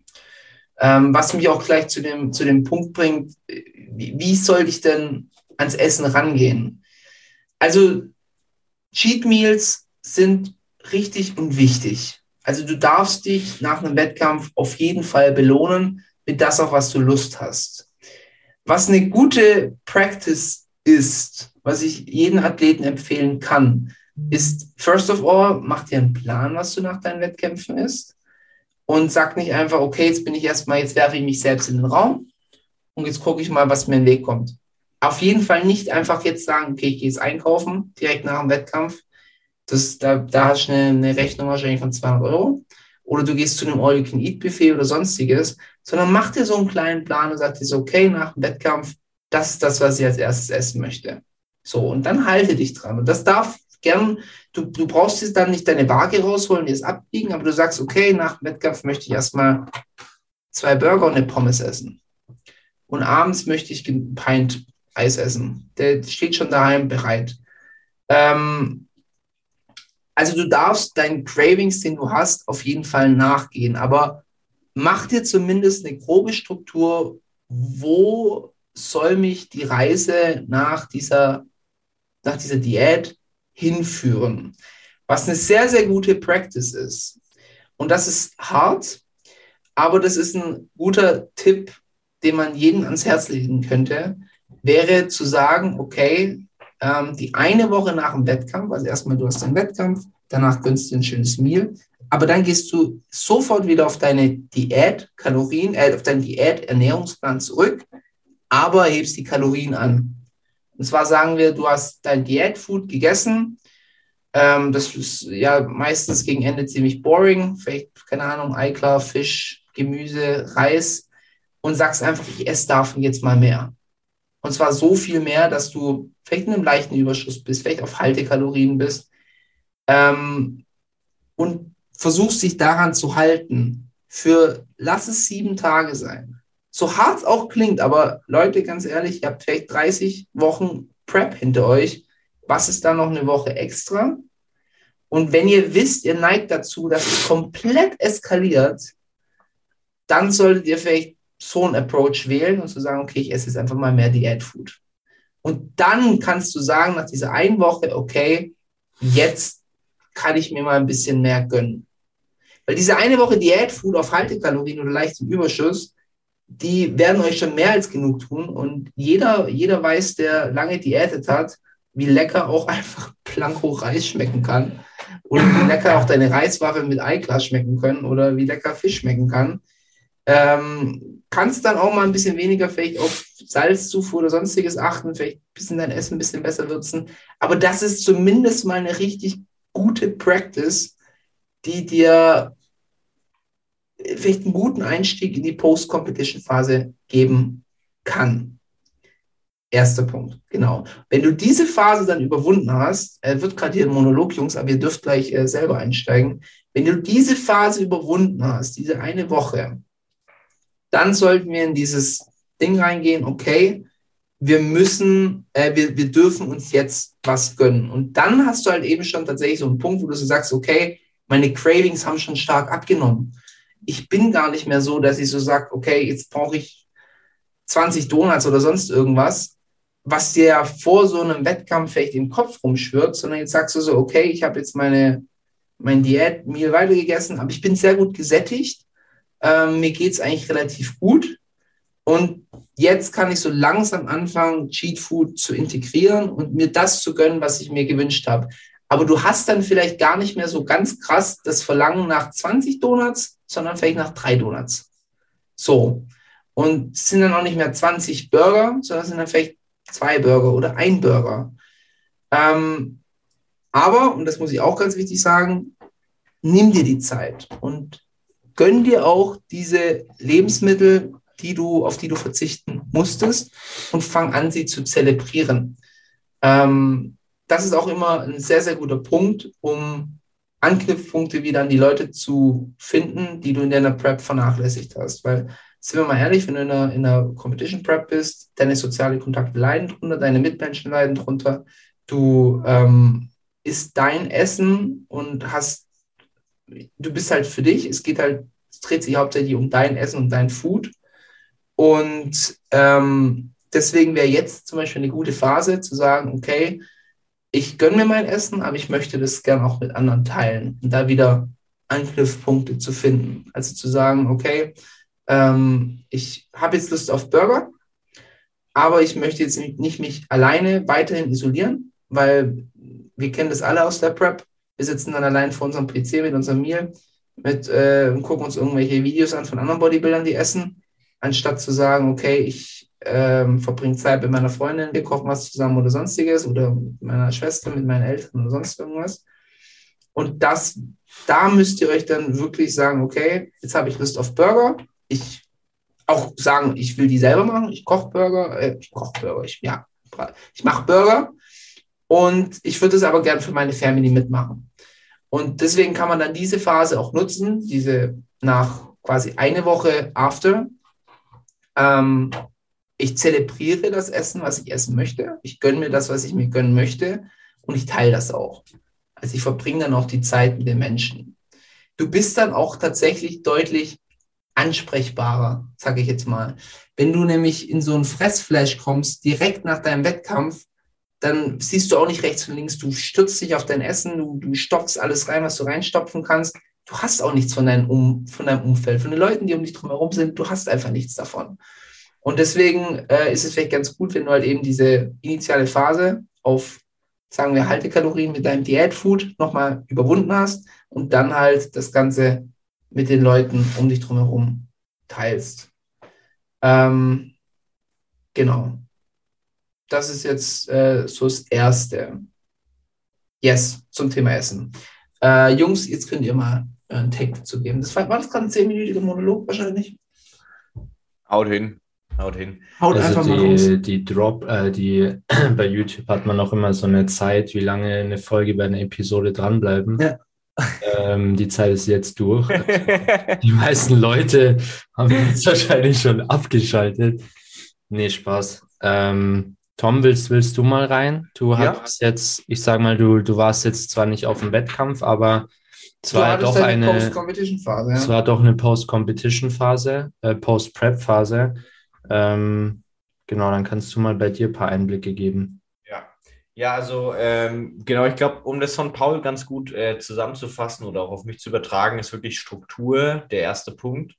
Ähm, dieses, dieser seichte Einstieg und es ist halt wirklich verdammt schwer so, weil du bist halt wirklich im Mindset so, okay, keine, ein- jetzt bei mir war es halt dann die Prep vorbei, aber an sich reden wir jetzt vom Wettkampf, so Wettkampf ist vorbei, darauf hast du hingearbeitet, ja, jetzt machst du erstmal, wir sind ja natural, jetzt machst du erstmal zwei, drei Jahre Aufbau. Wieso soll ich jetzt dann Hähnchen und Reis essen und halt anstatt 50 Gramm Reis esse ich halt 160 Gramm Reis? So, das ist immer noch kein Döner oder fünf Döner, so quasi. Also, das ist unglaublich schwer, bringt aber wirklich viel. Also, das ist mega wichtig. Und ähm, wie Paul schon gesagt hat, es ist wirklich so, dass dein, dein Körper da deutlich ähm, also erstmal kommst du auch von deiner Verdauung, das ist mega wichtig, vom Wohlbefinden kommst du so viel besser klar. Du hast jetzt so wenig Kalorien gegessen und so, so leichtes Essen, sage ich mal, für den Körper. Wenn du jetzt dir da irgendwie 15 Burger reinschallern würdest, dann kannst du drei Tage erstmal nicht mehr vom Pott runter. Also das ist halt wirklich so.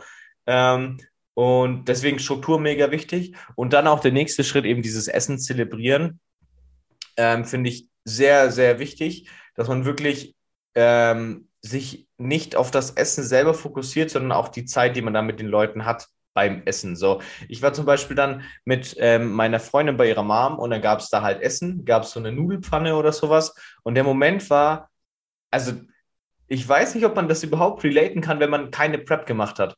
Aber ich fand diesen Moment da so schön. Wir waren da gesessen, jeder hat so Gnocchi, das waren Gnocchis mit Hähnchen und äh, Pilz äh, und, und Paprika. Also nicht mal irgendwie, dass du sagst, okay, es war jetzt ein doppelt dreifacher Cheeseburger oder sowas. War einfach Gnocchis mit Hähnchen und Paprikasoße. Und der Moment da zu sitzen, alle essen das Gleiche, du isst auch das Gleiche wie die. Der Moment, der war so schön. Also das war wirklich, das war einfach nur schön. Du sitzt da und du unterhältst dich mit den Leuten, du fragst auch was von dir, weil du halt ein bisschen Saft wieder in deinem Körper hast und du kannst dich wieder unterhalten. Genießt das Essen, äh, isst das entspannt und quatsch mit den Leuten. Man ist da halt zusammen. So, das, Ja. also das war mega schön und das ist echt wichtig. Ähm, und ähm, was ich noch als ganz großen Punkt habe, den hat der Paul jetzt nicht ganz so mit, ähm, mit angesprochen zum Thema Essen zelebrieren, vor allem das Essen genießen im Sinne von mit den Leuten, aber auch das Essen genießen. Also das Essen selber. Das ist ganz, ganz wichtig, dass du, ich bin jemand, der generell sehr, sehr schnell ist. Ich muss da auch noch sehr viel dran arbeiten. Ähm, aber dass, wenn du dir, lass es eben dann keine 15 Burger, sondern zwei Burger sein, dass du die Burger dann aber nicht in fünf Minuten inhalierst, weil das bringt dir überhaupt nichts. So, Ab- Absolut. also Absolut. das ist Gerade so bei, bei dir, das bleibt mir für immer hängen, wie du auf Diät dein Post, äh, Post äh, Tra- Training Meal inhaliert hast, wo ich mir damals so dachte, so Alter, äh, warum genießt du es nicht? Du hast doch gar nicht viel davon. Ja, ja, und, und das ist so wichtig, weil es ist halt einfach mal mega lecker. Also das ist ja mega geil, mal da mehr Gewürze zu haben oder mehr Salz oder dann eben mal ein, ein Steak oder Nudeln oder was auch immer, halt irgendwas, worauf du so Bock hattest. Ich war dann einmal mit meiner Freundin essen, da hatte ich dann, das war, das ist der, der perfekte Moment. so der, der Bodybuilding-Tom war, so was bestelle ich mir. Oh, geil, da gibt es ein Cordon Bleu mit Kartoffelsalat. Meine Freundin hat gesagt, das ist da mega groß, also habe ich mir das bestellt, weil viel Essen, geil. Was hatte sie? Sie hatte einen Zwiebelrostbraten. Ein bisschen kleiner, ein bisschen teurer, aber von der Qualität her natürlich viel geiler. Ich, mein Cordo gegessen, mega lecker, war gut. War ja trotzdem zu wenig, weil du hast ja Hunger wie, wie zwölf Herden Pferde, keine Ahnung, was ein Vergleich. Ähm, und dann habe ich von ihr probiert und dieser Zwiebelrostbraten war so geil, weil ich, weißt du, hast halt eine Gabel zum Probieren und die isst du und dann, dann lässt du dich so drauf ein und du genießt das richtig. Und das war, das war kein Vergleich zu meinem Cordo, das ich da inhaliert habe. Das war richtig so, boah, das ist geil, das schmeckt gut. So die Soße, hast den Crunch von den Zwiebeln. Also der, der Bissen hat mir mehr gegeben als der große Teller, den ich hatte. Und das ist so wichtig, dass du das wertschätzt. So, dann, dann, dann isst du halt nur eine Pommes auf einmal. So, dann isst du keine Handvoll, sondern isst ein bisschen so und genießt Quatsch dabei, das Essen wirklich genießen und sagen, hey, das hatte ich jetzt 20, 30, 40, was auch immer, wie viele Wochen hatte ich das nicht. Und deswegen will ich das jetzt richtig genießen. Und dann kann es eben schon, es müssen nicht 15 Burger sein, es darf, dürfen aber ruhig zwei sein. So, es muss jetzt nicht einer sein oder ein halber oder einer mit Chicken. Es kann einer mit Käse sein. So nicht verrückt machen, aber es genießen. Ich kann da immer wieder die Empfehlung aussprechen, äh, kocht es euch selber. Ja, guter Punkt. Ähm, also sich was bei einem Fastfood-Restaurant holen, ist, ist viel, viel leichter und viel unwertschätzender oder auch in einem Restaurant gehen, als sich was selber zu machen. Also, das hört sich jetzt blöd an, aber wenn ihr, wenn ihr euch wirklich, wenn ihr Bock habt auf Sushi, ich meine, holt euch Sushi-Zutaten mit wirklich hochwertigem Stuff, geilen Fisch, kann ja auch wirklich mal mehr kosten.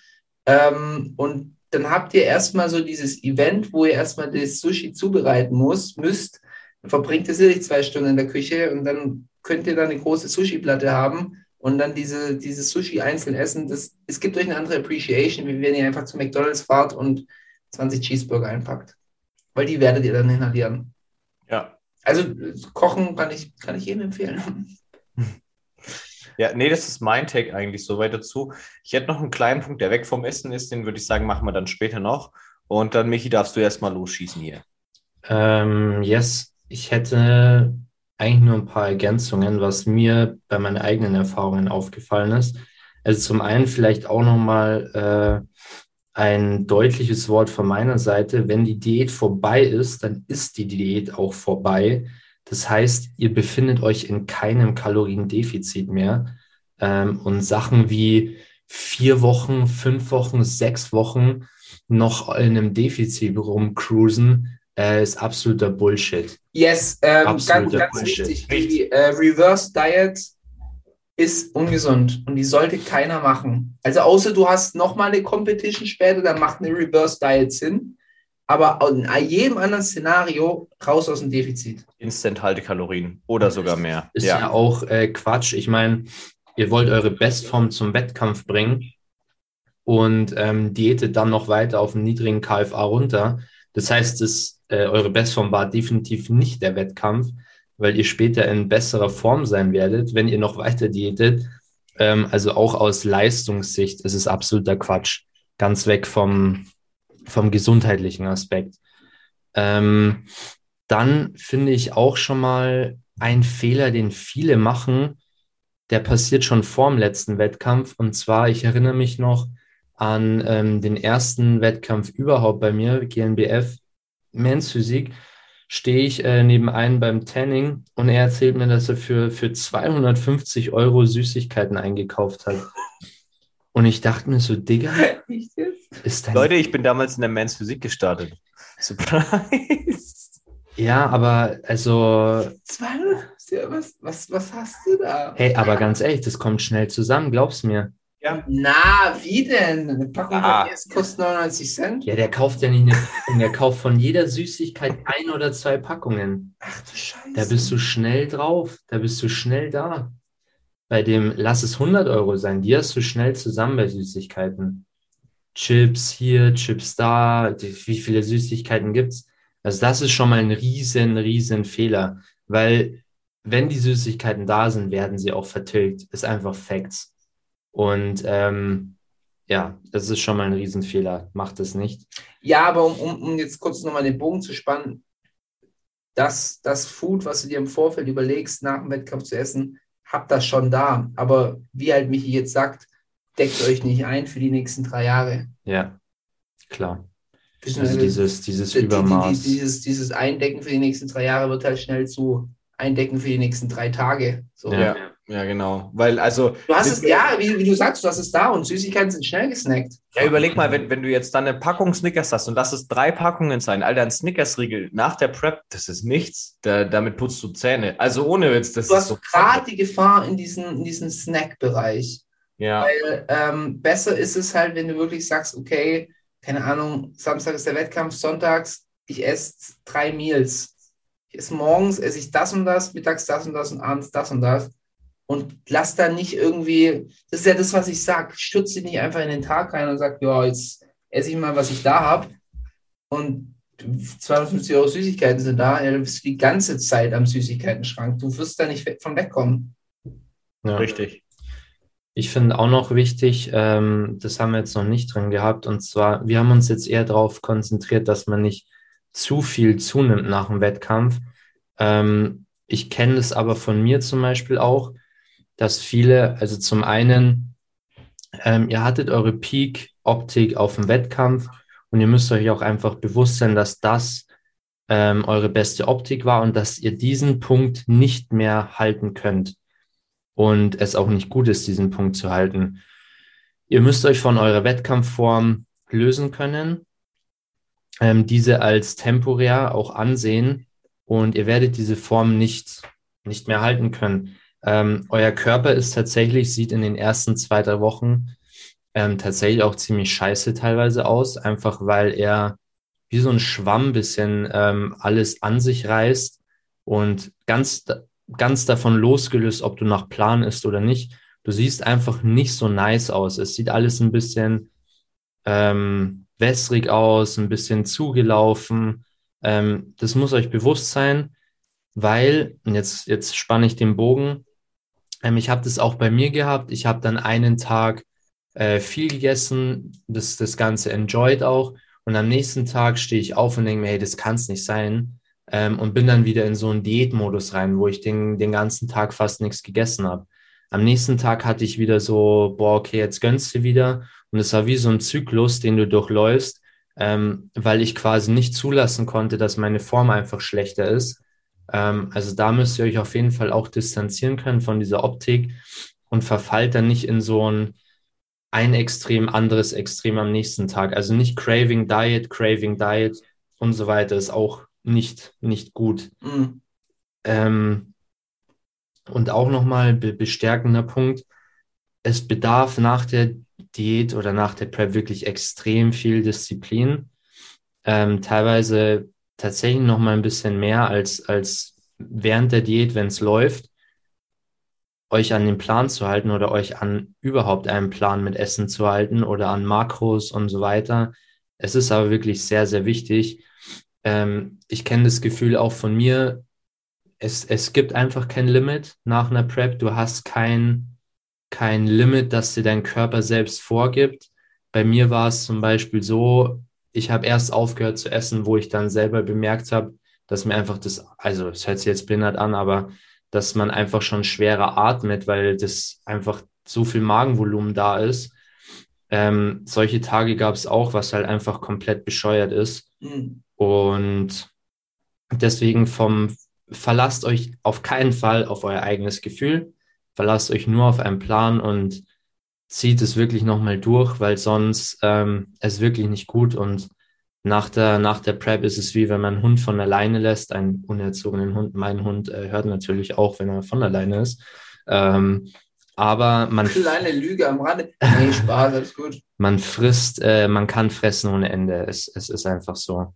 Und bitte lasst euch auch nicht von Wettkampfergebnissen äh, emotional beeinflussen. Meistens, wenn man positiv auf dem Wettkampf abschneidet, finde ich persönlich, verfällt man so ein bisschen in dieses, ich muss sofort wieder professionell sein, ich muss sofort wieder einsteigen, weil man einfach sehr viel Motivation getankt hat.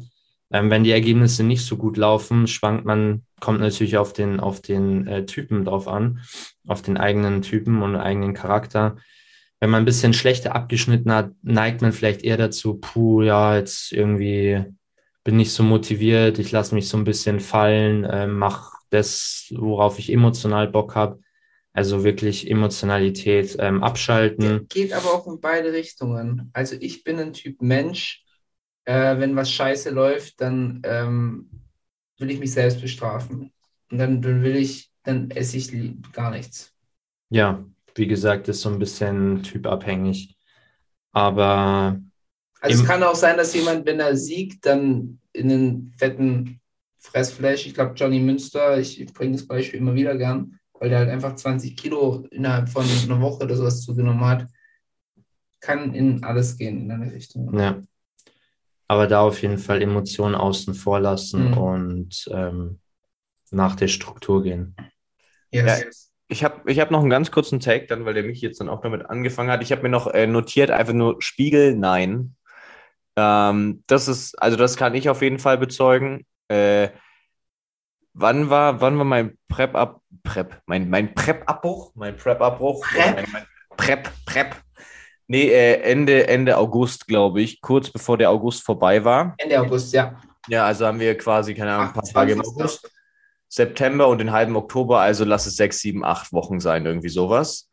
Ähm, und seit mit der Woche oder seit, seit, seit knapp eineinhalb Wochen äh, fühle ich mich wieder einigermaßen wohl, wenn ich in den Spiegel gucke. Und das ist Real Talk. So.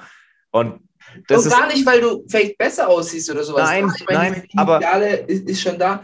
Aber ähm, ist- ganz kurzer Take, Tom war ähm, äh, im Posingraum am Wochenende und hat mir da ein, ein Video davon geschickt.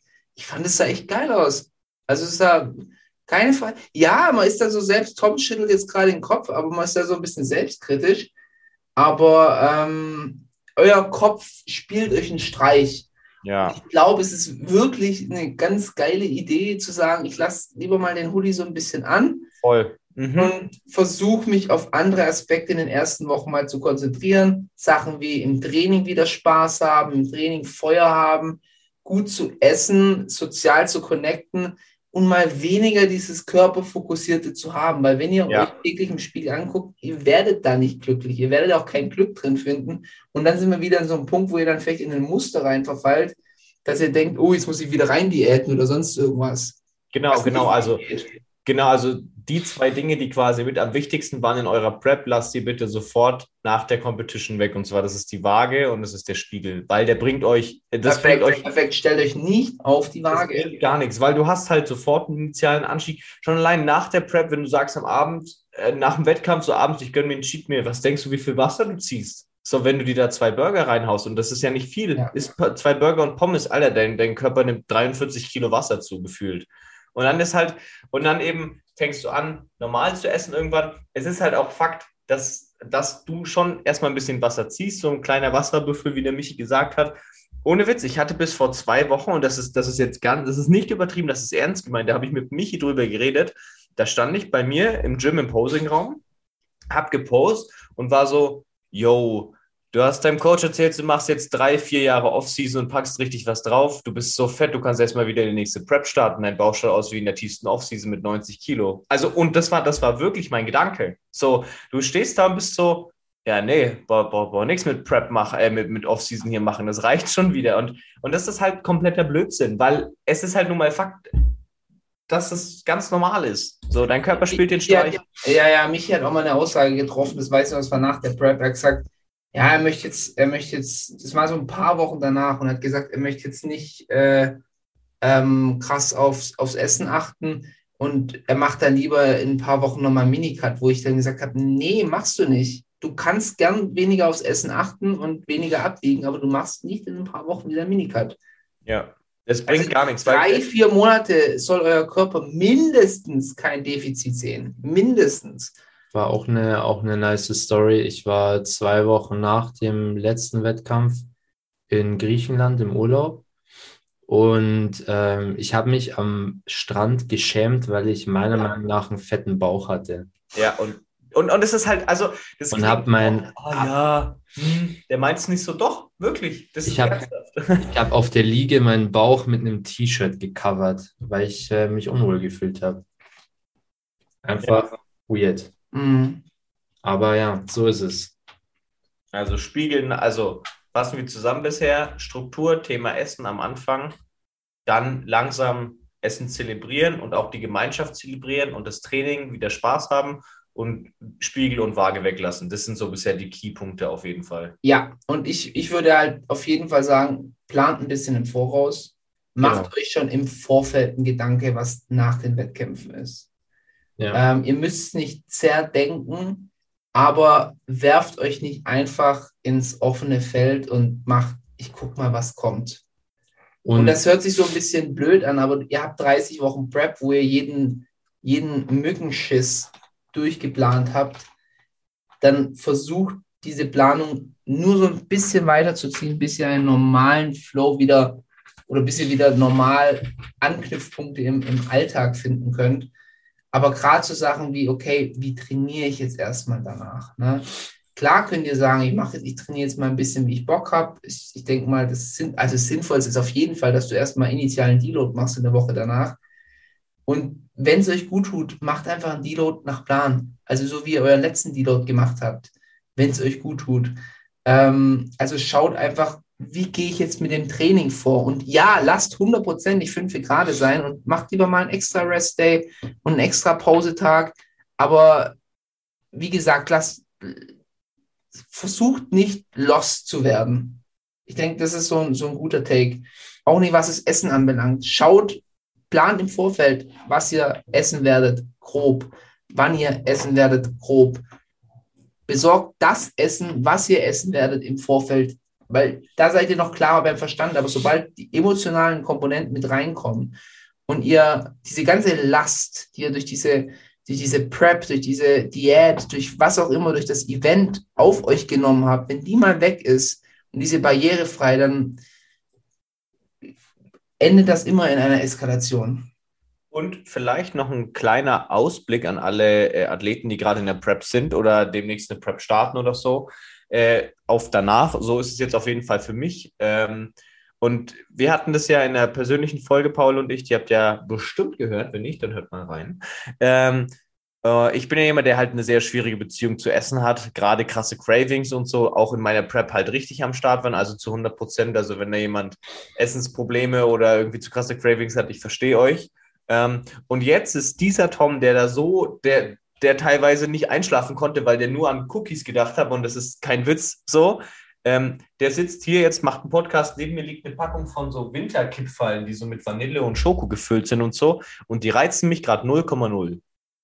Also du hast wirklich dann, das ist wirklich nur dein Prep-Hirn, das sagt, boah, fressen, fressen, Fett, alles Salz, gib mir alles, Süßigkeiten. Aber wenn du dann langsam wieder drin bist, dann ist es voll, also dann nehmen deine Cravings so krass ab, das, das ist unvorstellbar. Das ist, da reflektierst du richtig und bist richtig so, boah, krass, du warst da wirklich so wie, wie so ein gestörtes Tier. So, also, und das ist richtig krass. Also ich habe jetzt, ich habe, später gibt es jetzt nochmal nach dem Training, gibt es Müsli mit einem Whey-Shake. Ein Burger wäre geil, aber ich bräuchte ihn jetzt ernsthaft nicht. Also Überhaupt nicht. Und solchen, so einen Satz hätte ich die letzten zwei Monate in der Prep niemals über meine Lippen kommen lassen. Also es wird besser und glaub mir, es, und es ist auch nicht so, dass du sagst, oh, es war jetzt verschwendete Zeit, so früh jetzt wieder reinzustarten und oh, ich will jetzt sofort das geile Essen essen. So, das rennt euch ja nicht weg. So, so. Exactly. Also- exactly. Da, da im Mindset erstmal hinzukommen, weil, man denkt immer so, boah, ich muss jetzt alles, was ich verpasst habe, innerhalb von einem Tag mir reinziehen. Nee, So ein Blödsinn. nee, morgen ist auch noch ein Tag. Und wenn du es wieder rauskommst, Voll. weil du dich zu voll gefressen hast, hast du auch nichts davon gehabt. Ja, also es, es wird auf jeden Fall besser und es hat einen Sinn, dass man das mit Planung macht, weil dann ist das einfach gesunder für den Körper und für die Psyche. Ja, und äh, teilt euch da auch auf jeden Fall euren wichtigsten Menschen Ja. mit, die euch jetzt in der Prep begleitet haben und sagt denen auch, okay, so und so wird es nach der Prep ablaufen. Ähm, sei für mich da, hab so ein bisschen so ein Auge auf mich, schau, was passiert ähm, und erinnere mich auch immer dran an die Planung, die ich mir selbst gemacht habe. Weil man kennt es dann selber und du hast dann den Berg von Süßigkeiten vor dir und fängst dann an zu inhalieren. Dann kommt einer her und sagt halt, äh, Digga, das hast du aber so nicht geplant. Ähm, mach mal ein bisschen Doucement. Nur so ein bisschen, ja, ess den halben Berg oder sonst irgendwas. Da wird man auch mal schnell selber garstig und sagt dann so, ja, jetzt gönn mir doch mal was und was weiß ich. Teilt euch da wirklich im Vorfeld mit und sagt dann der Freundin, Schatz, pass mal auf, nach dem Wettkampf ess mal das und das abends.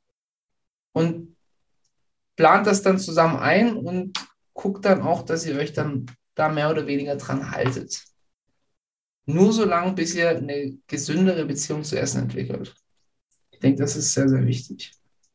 Ich habe noch zwei, ähm, zwei Punkte, die mir zwischen noch eingefallen sind. Und dann ist von meiner Seite auch gut eigentlich. Ähm, zum einen, oftmals haben Athleten auch ein kleines Loch nach den Wettkämpfen, so Richtung Motivation, Training und so weiter. Ähm, lernt das auch zu akzeptieren. Und wie gesagt, das ist auch wieder typabhängig. Ähm, manche sind direkt nach den Wettkämpfen Feuer und Flamme, haben direkt das nächste Ziel im Kopf, ähm, feuern direkt wieder rein im Training und so weiter oder können das. Manche sind erstmal vielleicht auch orientierungslos, vor allem vielleicht auch, wenn ihr eine Klasse gewonnen habt oder den Gesamtsieg geholt habt, was auch immer, ähm, ist vielleicht so, hm, okay, was gibt es jetzt überhaupt noch zu holen, so ungefähr. Ähm, akzeptiert das auch, dass ihr ein bisschen ähm, motivationsmäßig orientierungslos sein könntet und, und legt das nicht zu sehr auf die Goldwaage. Ähm, nimmt euch die Zeit, um auch mental zu recovern und vielleicht auch ähm, ein Punkt, den ihr bei der Diätplanung schon berücksichtigen solltet oder bei der Wettkampfplanung. Glaubt mir, das Schwierigste ist, wenn du einen Wettkampf hast, ähm, bei dem du in Topform sein möchtest, also 100 Prozent bringen möchtest und acht Wochen oder zehn Wochen später einen weiteren Wettkampf habt, der, bei dem ihr auch 100 Prozent geben wollt oder die, die Form sollte 100 Prozent sein, diese Phase ist wirklich extrem schwierig und ähm, schaut, dass ihr eure Wettkämpfe auch, vor allem wenn ihr die erste Prep macht, relativ kompakt haltet, nicht viel Pause zwischen den Wettkämpfen, weil ähm, diese Phase ist wirklich, das ist so eine kleine Post-Competition-Phase, weil einfach gut Zeit nochmal zum nächsten Wettkampf ist, ähm, ist sehr, sehr schwierig. Also ich glaube, da sind auch schon sehr prominente Beispiele gescheitert. Ich, ich denke da oftmals an Patrick Reiser, der mit Mischa gestartet ist, Topform gebracht hat, ähm, zwei Monate später die, die Weltmeisterschaft hatte und nicht mehr die Form bringen konnte und auch psychisch wirklich ähm, durcheinander war. Also da auch schon ein bisschen bei der Wettkampfplanung darauf achten, dass ihr das einfach smart und clever die Wettkämpfe plant. Yes. Das ist eigentlich ein guter Abschluss für die ganze Oh yes. Ich glaube, hier hat niemand mehr noch was beizufügen. Aber Michi, ich überlasse dir gleich das Mic, weil du darfst den schönen notorischen Abschlussblock noch raushauen. Wir sind wieder angekommen am Ende. Der Werbeblock ähm, hat auf sich warten lassen. Ah, was machen wir heute? Ich würde sagen, ihr guckt einfach mal bei Hyped-Supplements vorbei. Das ist eigentlich so ein Muss. Ähm, nices Way am Start, Vanille Schoko. Ich persönlich finde das Schoko sehr, sehr, sehr, sehr nice. Ähm, Vanille ist auch sehr geil, aber ich finde das Schoko noch einen Ticken besser. Also wenn ihr Schoko-Fan seid, ähm, bestellt es euch mal, probiert es aus, ist wirklich nice. Ähm, das soll es auch schon zu Hype gewesen sein. Und ähm, ich glaube, wir wiederholen einfach mal die, die zweite Hausaufgabe von letzter Folge. Wenn euch die Podcast-Episode gefallen hat, schickt sie einfach mal einen Kumpel weiter. Ähm, soll mal reinhören, sich die ersten 20 Minuten geben, sagt ihm auch, glaub mir, Kollege, du hörst einmal rein und du bleibst hängen. Und mit diesem Mindset geht der Kollege dann in die Folge rein, hört sich die ersten 30 Minuten an und wird treuer Cincinnati-Zuhörer. Ich glaube, das war's mit dem Werbeblock. Was kann man da noch sagen, oder? Ja. Wahnsinn. Sehr schön. Dann ähm, von mir auch. Ähm, äh, Tschüss. was soll ich jetzt gerade sagen? Ähm, danke fürs Einschalten, danke fürs Zuhören bei der 40. Folge, Jubiläumsfolge. Finde ich Ähm. auch immer geil, wenn Leute aus jeder Folge eine Jubiläumsfolge machen. Ja, Ja, Wir hatten noch nie eine 41. Folge, also von dem her ist die nächste auch ein Jubiläum. ja? Gibt es doch diese nice Floskel, äh, so jung treffen wir uns nimmer. Oh. Oh ja. Alright, also danke fürs Zuhören. Äh, wir sind raus und macht's gut.